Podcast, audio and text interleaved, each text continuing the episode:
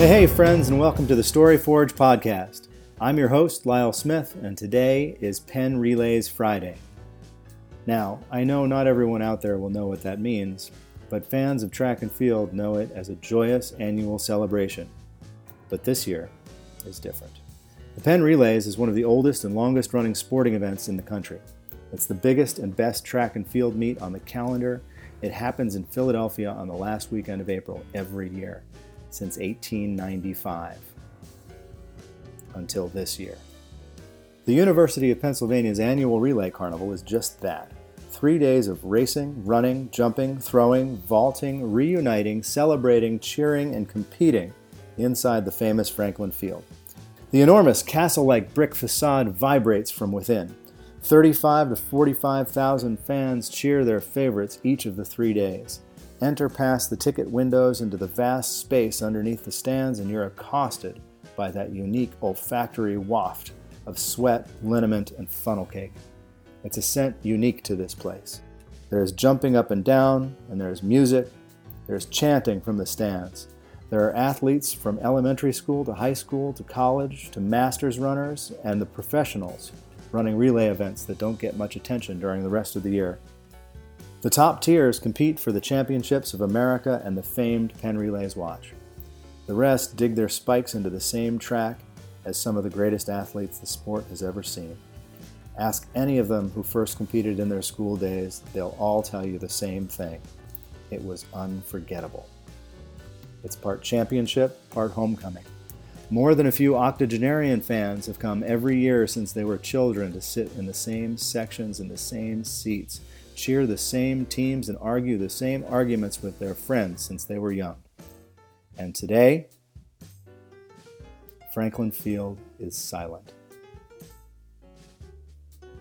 I was fortunate to get a few minutes with Dave Johnson, who served as the carnival's meet director for the past 25 years and a volunteer for years before that. See, even the officials are family here. We talked about what goes into managing such a huge event and what it felt like to have to make the call to cancel this year. Also, what it means to so many people involved in the meet as organizers, athletes, and fans.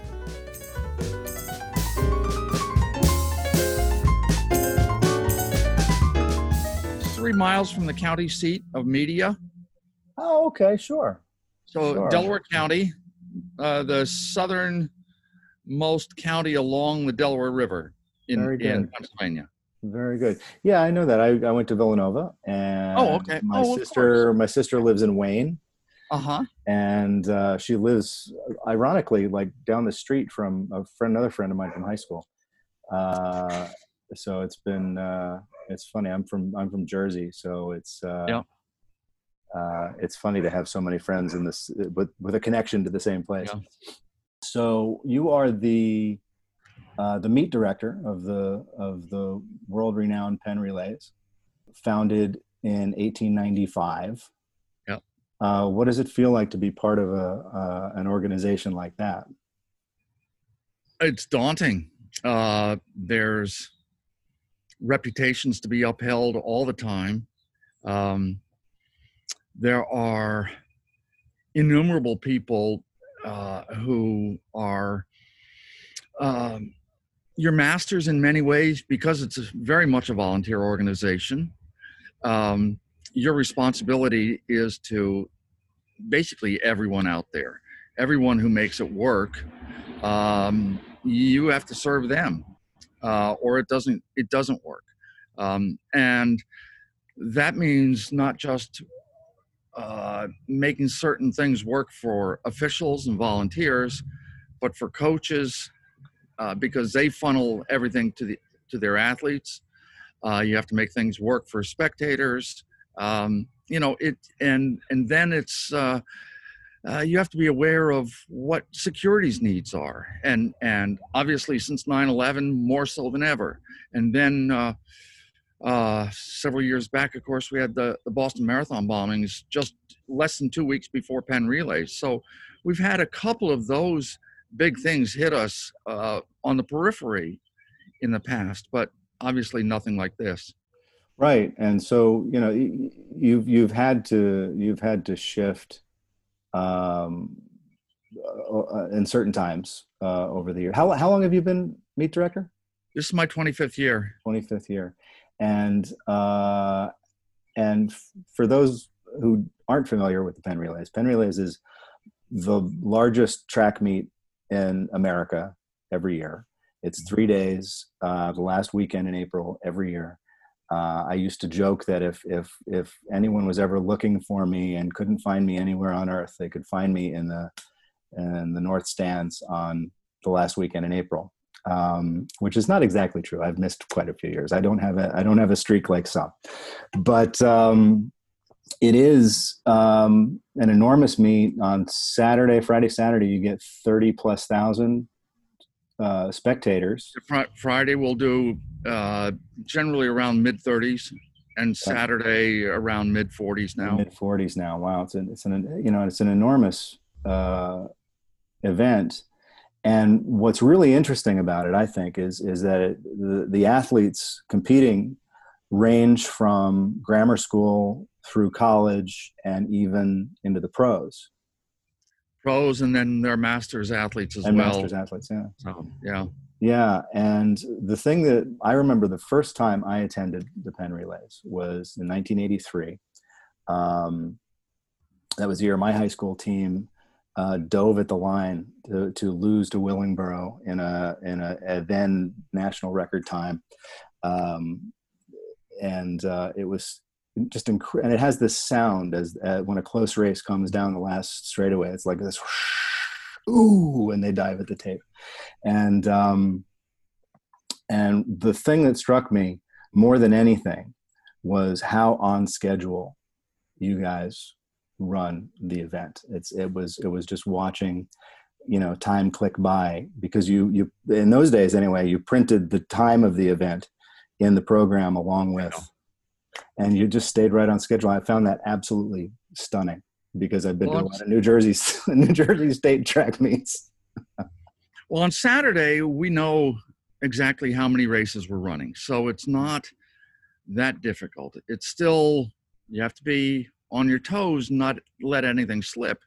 Thursday and Friday were, uh, were not as good as uh, maintaining schedule because uh, you just never know how many heats of the four by ones you're going to run, for instance, Right. uh, or the college four by fours. You just run them until they're done, hmm and then you're finally on to the next event Right. but um, you know we're pretty we can be pretty good at times and then uh, just little hitches in weather can really throw you off too That's Yeah. true. Yeah, that's true. But you know, the way you move everybody through they uh, the paddock, which is the the space where the teams line up before they get out on the before their race. You know, the race ahead of them is out running, and they're in the paddock waiting. And the way you move them through, because most of them are relays, and so it's not just the number of teams in the race; it's the number of teams times four in the race. Uh, it's it's complicated, but it's uh, the way you guys handle it is is really you know uh, I think there's a lot of logistics organizations that could learn a thing or two from what you guys do. well i found from a, a, a friend an official many years ago that his take on it was that that was wharton school training. Uh, time management studies that go back to the turn of the into the 19th century um, or the 20th century uh, and that those principles had been applied by the clerks at, at the penn relays almost right from the start Fantastic. Uh, like I said, you have athletes from grammar school right through to pros, Mhm. including uh, masters races. Uh, you have some, um, you know, flat races, so to speak, mostly relays. Yeah. Uh, you have a steeplechase on Saturday, which is always exciting. Um, how many athletes, more or less, uh, compete in any given year?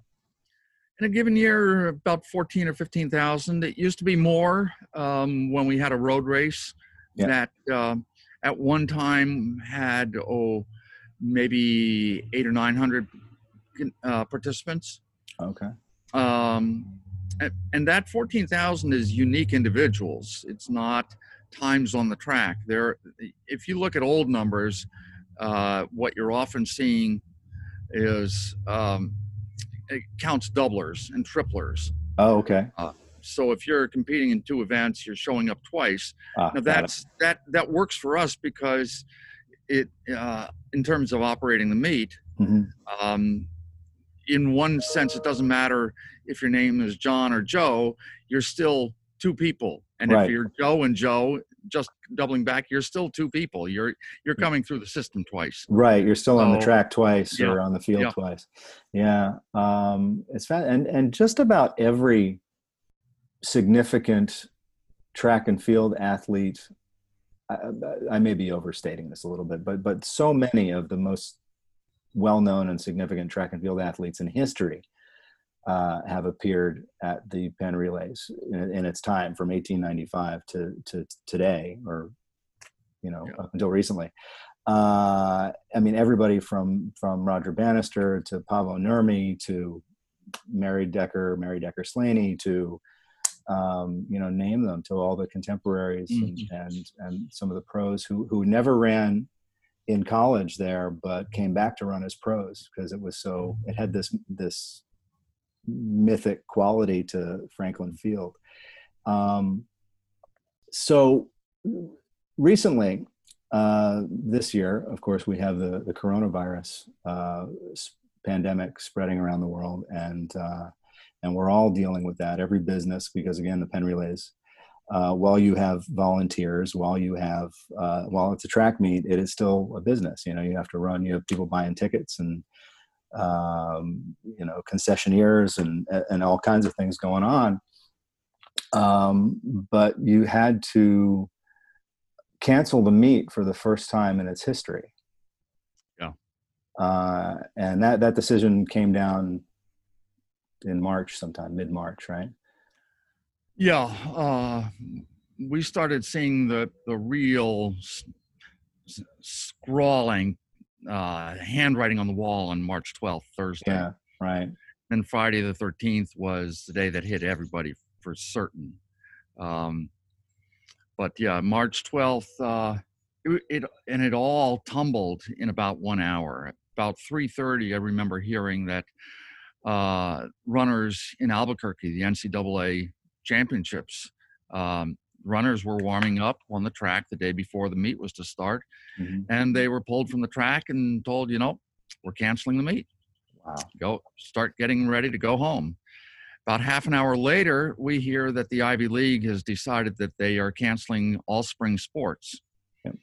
And then about a half an hour after that, we hear that the NCAA has decided they're canceling all spring sports. Mhm. And so very quickly, we're we're just uh, determining. Well, okay, so the indoor championship meet is is canceled. Um, how are we? What do we have to do to respond? Um, you know, and you could see that things were precipitous, that things were going to keep tumbling, um, and you started realizing that that this is going to be, in some ways, similar to 9/11, where we really don't have a decision to make. The decision will be made much higher up the ladder right than, than what we want to do one way or another. right Um, and it, it did work that way, and it happened very quickly.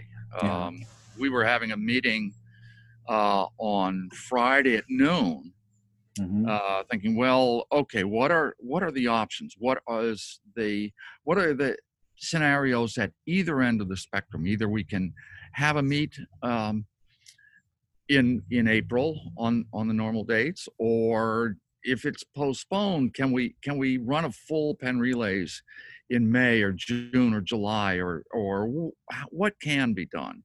Um, and you quickly realize that we are penned in by the track schedule. If if Penn relays couldn't run on April, but uh, let's you know at the end of the last weekend in April, maybe the maybe the world opens up in uh, beginning of May. Well, that's when everything else, uh, you know, the track schedules for colleges and high schools are all uh, predetermined. right So we're just pretty much out of the picture at that point. right Um, we can run in uh, some sort of alternative, perhaps, um, but that was quickly moving away. And in fact, um, while Thursday, the 12th, was the day that that all the bricks came tumbling down. Mm-hmm. Um, it was Monday, the preceding that week's Monday, that I came into work and I was starting to think. Just heard the people most susceptible are those who are over 70 years of age, Right. and I'm I'm about to turn 69 in another couple weeks. Mm-hmm. And when we get our chiefs together, I'm in the um, young half of the group. Um, and and so this is uh, these are the people with the most experience right. who are the most at risk. Right. And so even if we could get all the athletes, even if we could get all the spectators, how exactly were we going to put this whole meet together when our best officials, uh, many of them are the ones you're you're going to say, maybe you need to stay at home. Right. Um, we're going to be short-staffed doing that, but not just short-staffed in number of bodies, but also very much in age, experience, wisdom. Um, the people who know uh, where all the ropes lead, Right. uh, where all the reins lead. right. Right. Um, so so there were there were concerns being addressed even before Thursday the 12th and Friday the 13th. I would think, and it's um, and and there are so many moving parts. You know, we talked about the number of spectators and the number of athletes, but you have, you know, a substantial number of um, volunteers and Mhm. people on you know your your committees and your officials and everything else, and you know they all have uh, their own health concerns. They have travel plans. They have hotel reservations they have all that kind of stuff. So there's you know how do you start um you know it's more than just saying yeah we're not having a meet. There's Mhm. there's there's how do you how do you navigate that? Well, one of the first things was to reach out to our major hotels that we we work with directly Mhm. um, to let them know what where things looked like they were heading, uh, Right. even on Thursday, um, and then on Friday we started realizing that uh, I think Penn was announcing in a circular from I believe the provost's office Mhm. that um, things were going to be shut down until May Mhm. um, and that courses I believe were going to be taught online as as early as the end of March. right Um, so that was a good sign, even though the circular didn't specifically mention uh, any large events.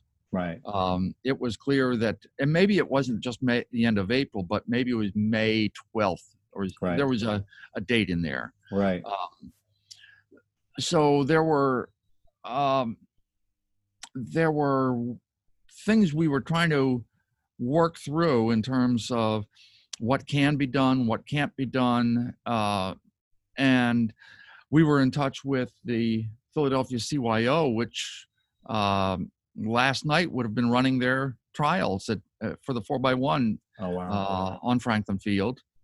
Um, and uh, this, uh, th- they normally hold their championship meet at Franklin Field on the second weekend in June. Mhm. We're thinking, well, maybe, maybe Penn Relays winds up co-sponsoring that meet, okay um, just as a um, a Philadelphia youth meet.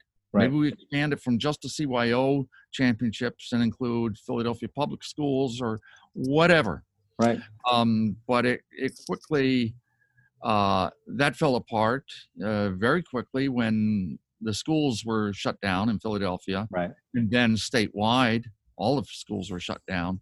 So there are, you know, we keep bouncing along uh, to find out what can be done. For instance, we were in, quickly in touch with USA Track and Field Mhm. about their plans, and they they were looking at possibly hosting a national championships late in July or early or, or late in August or early September. hmm So we're thinking, well, let's see if if the track world is back up and running by June or July, hmm maybe we host some sort of meet that draws professional athletes, other other people, maybe collegians. But how how how do collegiate athletes compete in May or June uh, if they compete, say, for with the name of their school, right?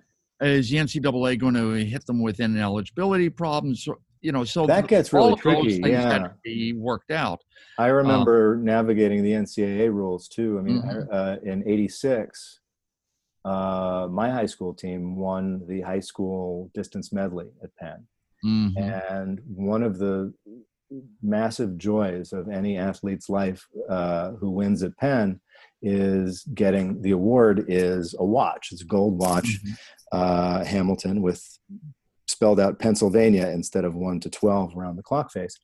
And uh, in '86, the NCAA decided, in its infinite wisdom, that that constituted a uh, you know a gift of some kind yeah. that that impacted eligibility. So mm-hmm. Penn said, "Well, I'm sorry, we can't we can't give any of the high school athletes watches that year." Yeah. And so, fortunately, they reversed their decision the next year, and Penn came back and said, "Yeah, here's your watches," mm-hmm. uh, which was a really it didn't have to be done, but you yep. know, you guys handled that incredibly well and um, and um, I ended up giving mine to my coach because it was my second. But uh, that's the thing. The NCAA has a lot of sort of intricate, sometimes uh, hard-nosed rules about things, and um, they're they're they don't have a reputation for being uh, easy to navigate sometimes. Well, it yeah, it's a it can be a labyrinth, but um, you know, you just the, their rules are in place for a reason.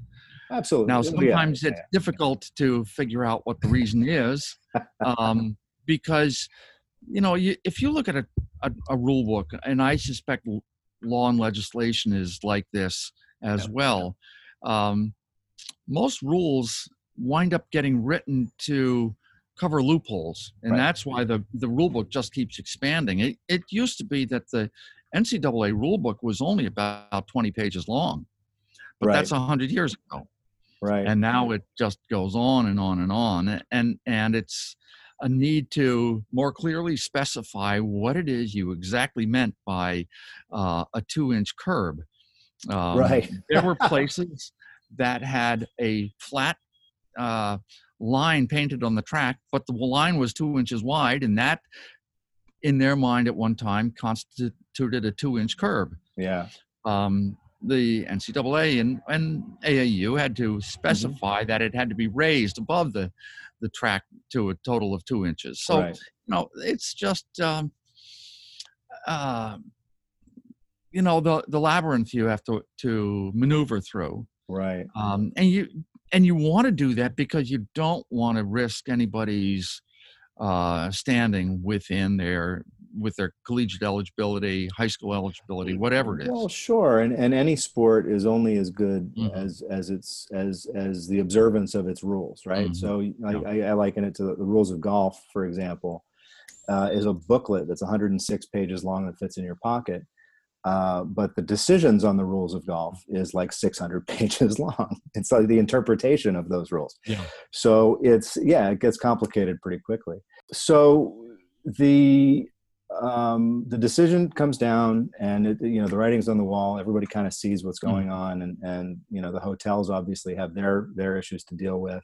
Yeah. Uh, the teams coming in have their issues to deal with. You have seniors in high school mm. uh, who this may be their last Penn relays. Yeah, uh, that that disappears. Seniors in college where this is their last Penn relays or their last NCAA championship opportunity, and that disappears up in smoke. Yeah. Um, have you heard anything from from any of these folks? I know because because Penn tends to be sort of like a real familial entity.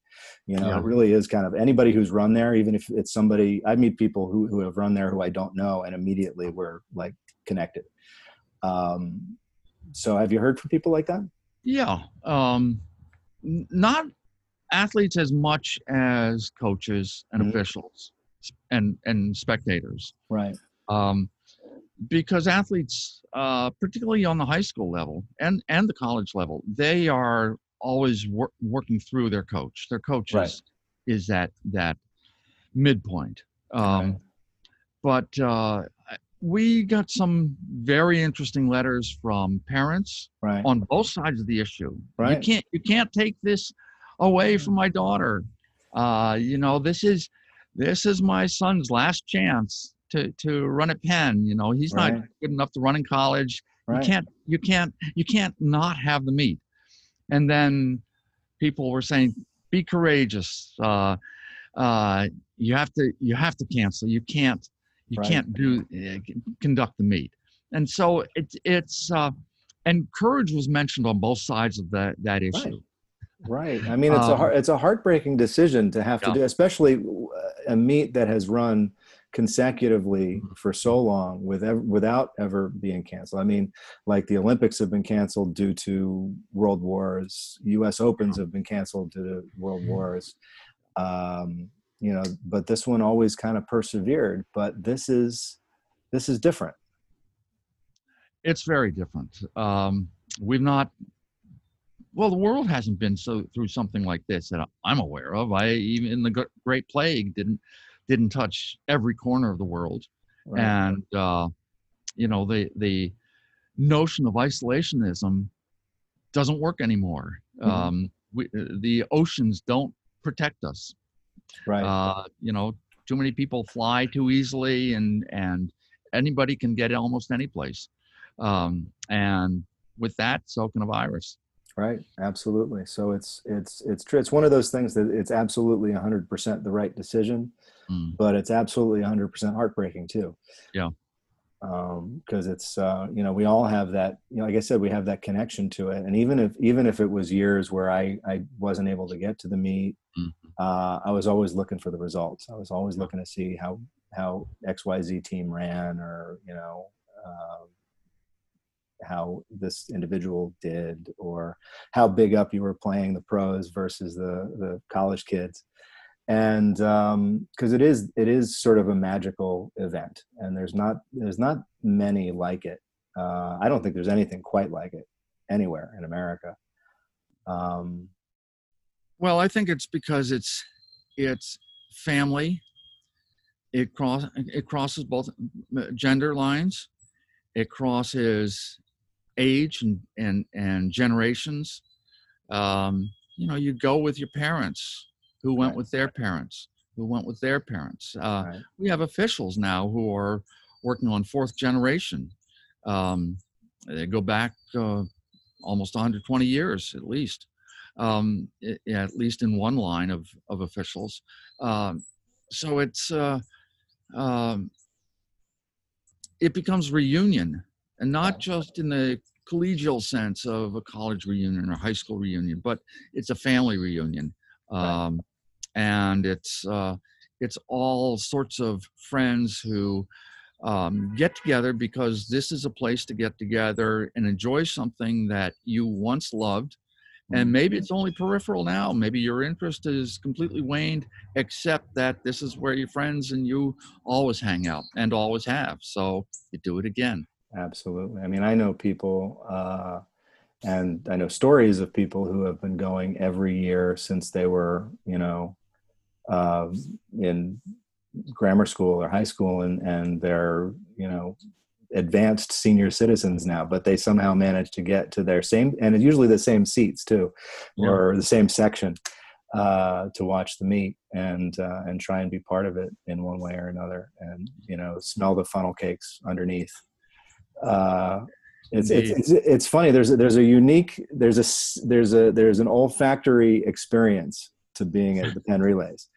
Uh, it, it's it's that that funnel cake and liniment smell underneath the that uh, that is inescapable. So how do you, how do you feel about it all? Uh, I'm, I've been working too much, you know, just, just waiting to see what the next bump in the road is Right. To figure out, okay, so now that potential operational plan goes out the window. So now we, we don't have this meet happening with the CYO Mhm. in mid-June. Um, you know, we don't know yet what, uh, when the country or the world will start opening up again uh, when athletes get back. You know, the will it will it uh, say you're a high school athlete and Mhm. Even if you particularly if you want to run in college and you're a cross country runner. Are you going to train all the way now through to july or august uh, and compete then when you're going to start college in end of august start Right. running cross country in fact are are you going to be able to run in fall sports? Who knows what's going to happen yet? Who knows Right. how quickly things uh, turn around? Um, we we keep waiting to see, and uh, you know the uh, the statistics keep shifting. Also, you know it's it's it's uh, it's a difficult thing, and you keep you keep staying in touch with people uh, in various parts of the sport and the business world and and transportation uh, whose borders are open you know just just because let- let's say philadelphia opens up uh, Right. in july uh, what about neighboring states will they let people come from new jersey into philadelphia Right. or will they let people out of New Jersey uh, going north? Who who who knows which jurisdictional powers are going to uh, step in and say no, you can't do that. Yeah, there are many links in the chain, and, and Penn Mm-hmm. historically has has athletes come from all over all over the country, all over the world. Really, uh, you know, the Jamaican athletes come to mind, hmm uh, and a lot of times that you know Penn has been, at least the story goes, Penn has been their their one big opportunity to be seen by college coaches in America, Mhm. and um, you know, unfortunately, that's that's not happening this year. Yeah. Well, in fact, the Jamaican brick was the first one to fall, and that was, I think, the Monday, uh, two Mondays before Black Thursday. Um, Monday or Tuesday, we we got a call saying that that the Minister of Health in Jamaica was not going to allow teams to travel. Right. Um, and then later that week, we heard that um, Baltimore County was not going to let their kids get on school buses to come. Right. And then we heard, uh, you know, another day later that Montgomery County in Bal- uh, suburban Baltimore had Right. also shut down in that regard. So we had, um, at the same time we're hearing these, for instance, we started revamping our uh, uh, uh, entry guidelines for the high schools. Right. We, did that right after the Jamaican withdrawal. And then um, when I heard about the two Baltimore schools out, and then uh, the uh, on uh, Friday the 13th was when we heard that the New Balance National indoor meet had also been canceled Right. uh, then it's a matter of okay well lots of schools are planning on that meet to get their qualifying marks in in all the indoor jumping events Right. uh, right. I didn't even think of that. four by eight um, the mile the 3000 that's a all uh, that's a prime meet for Right. those qualifying. Um, and so we were suddenly going back and forth, and and uh, over that weekend, we're saying, well, let you know, it may be that we just have to go back to last year, last year's standards, loosen them up quite a bit, Mhm. and um, allow marks made last last year to count for all events. Um, so it was going to be a very tricky thing but before the, the high school games committee got too far down a second revision um, i just said you know be be prepared to do something and and be thinking about uh, the next step of of qualifying standards Right. but uh, don't be don't be surprised if they don't come to pass. So they did a little. We didn't get too far down the road on that sec- on that second revision though, Right. and and that's basically what uh, the whole last month, last six weeks has been like. You're just uh, you're preparing just in case you can go on. Right. Uh, but uh, and the fact is that uh, I hadn't shed a tear over all of this because my mind is so in tune with working out the next set of logistical dilemmas. Right. Uh, but uh, you know, we're track meet. We'll be back. Right. Lots of track meets, things that happen once a year, We'll be back.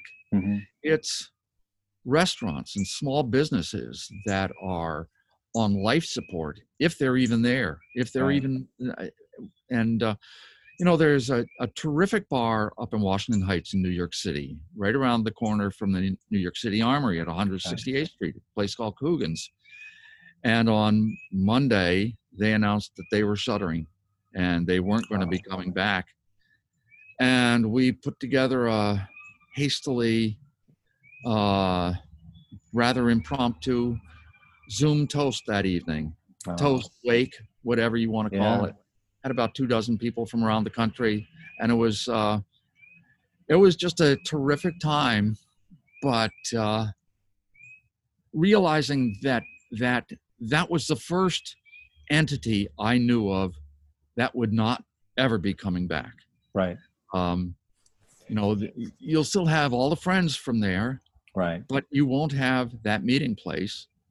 Um, you know, and and for a lot of people, that was a draw just to go to the armory. Right. It was just the track meet.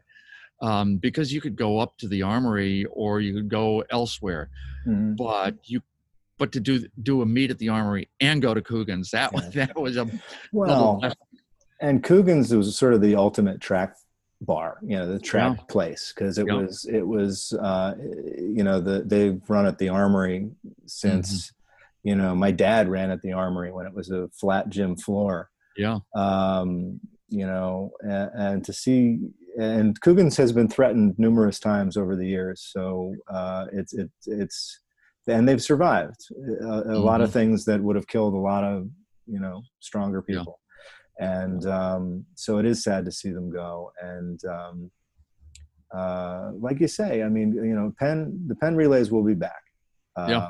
and and ideally bigger and better than ever um, and it will be that that old home week uh, that we've come to know and love Yeah. Yeah. um, but yeah you're right the small businesses and that's that's why i started this whole podcast in the, in the Mhm. first place was to really kind of get at those stories of these small businesses and the passions that got them started and and kept them going for so long so uh, yeah so next up you're you're basically navigating possibilities between now and and you know who knows when when Yeah. things open up safely again Mhm. and uh, ideally there'll be uh, you know a a vaccine coming within the next number of months and and we'll see Penn relays back up Yeah. and running next Yeah. year hopefully uh, That's the idea. That's that's our idea. yeah it's been a strange time it's been a really strange time how are things in philadelphia i mean how are things in your neck of the woods you're you're outside of philly but you said you were walking to the uh, post office earlier and you know uh, taking your opportunities to get some fresh air Yeah, well, I'm doing it outdoors today just because, um, well, it's about it's mid 50s right now. It's overcast. It's a, um, you know, it's a Penn Relays Thursday. That's it. That's it. it Um, would be nice. It would. I've I've run I've run there in colder temperatures Yeah. than that. Oh yeah. so Well, we escaped the snow flurries that were, were projected for last night. They never appeared apparently, but oh, very good, very good. Well, Dave, thank you so much for your time. I really appreciate it, and your insight into what's going on with your uh, event and organization. Lyle, thank you. Enjoyed this. It's it's nice to uh, sit in relaxed fashion, ignore the phone for a while. I'm Anyways, I'm happy I could help with that. yeah. So that was Dave Johnson, meet director of the long running Penn Relays, after having had a hand in, in making the decision to cancel one of the longest running sporting events in American history. It's a little bit of a sad day for me. I, I've run there. Uh, I have friends who've run there. We've, we've won there. We've lost there. We've had some significant experiences at Penn, and uh, it brings back a lot of wonderful memories, even if it is canceled this year. So they're looking up. They're planning on uh, coming back stronger than ever. And uh, if you've never been, make sure you get a chance to go sometime. Thanks for listening. Be careful out there. If you find yourself enjoying the StoryForge podcast, please give us a review at Apple Podcasts or wherever you listen to your podcasts. It helps others find the show and hopefully enjoy it as much as you do. All recording, editing, and executive producing tasks are handled by yours truly, Lyle Smith of Nymblesmith and the Content Marketing Agency. This podcast would not be possible without the sincerely excellent help of our friend and associate producer Anthony Sergi, who produces numerous podcasts, including the truly wonderful A Guest in the House about all things hip hop. The music on the podcast was provided by Jody Nardone and the Jody Nardone Trio, Lights Will Guide You Home album. And thank you to Meg Waldron for connecting me with Dave Johnson for this interview. If you'd like to send us questions or feedback or suggestions for other subjects or guests, you can reach us through the StoryForge website. That's thestoryforge.com, all words separated by hyphens. Or you can email us at cheers at nymblesmith.com, spelled N Y M B L E S M I T H.